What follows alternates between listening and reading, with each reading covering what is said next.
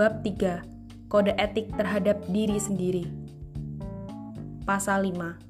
1. Terapis gigi dan mulut wajib mempertahankan dan meningkatkan martabat dirinya. 2. Terapis gigi dan mulut wajib mengikuti serta aktif perkembangan ilmu pengetahuan dan teknologi. 3. Terapis gigi dan mulut wajib memelihara kesehatannya supaya dapat bekerja dengan baik. 4. Terapis gigi dan mulut wajib menjunjung tinggi norma-norma hidup yang luhur. 5.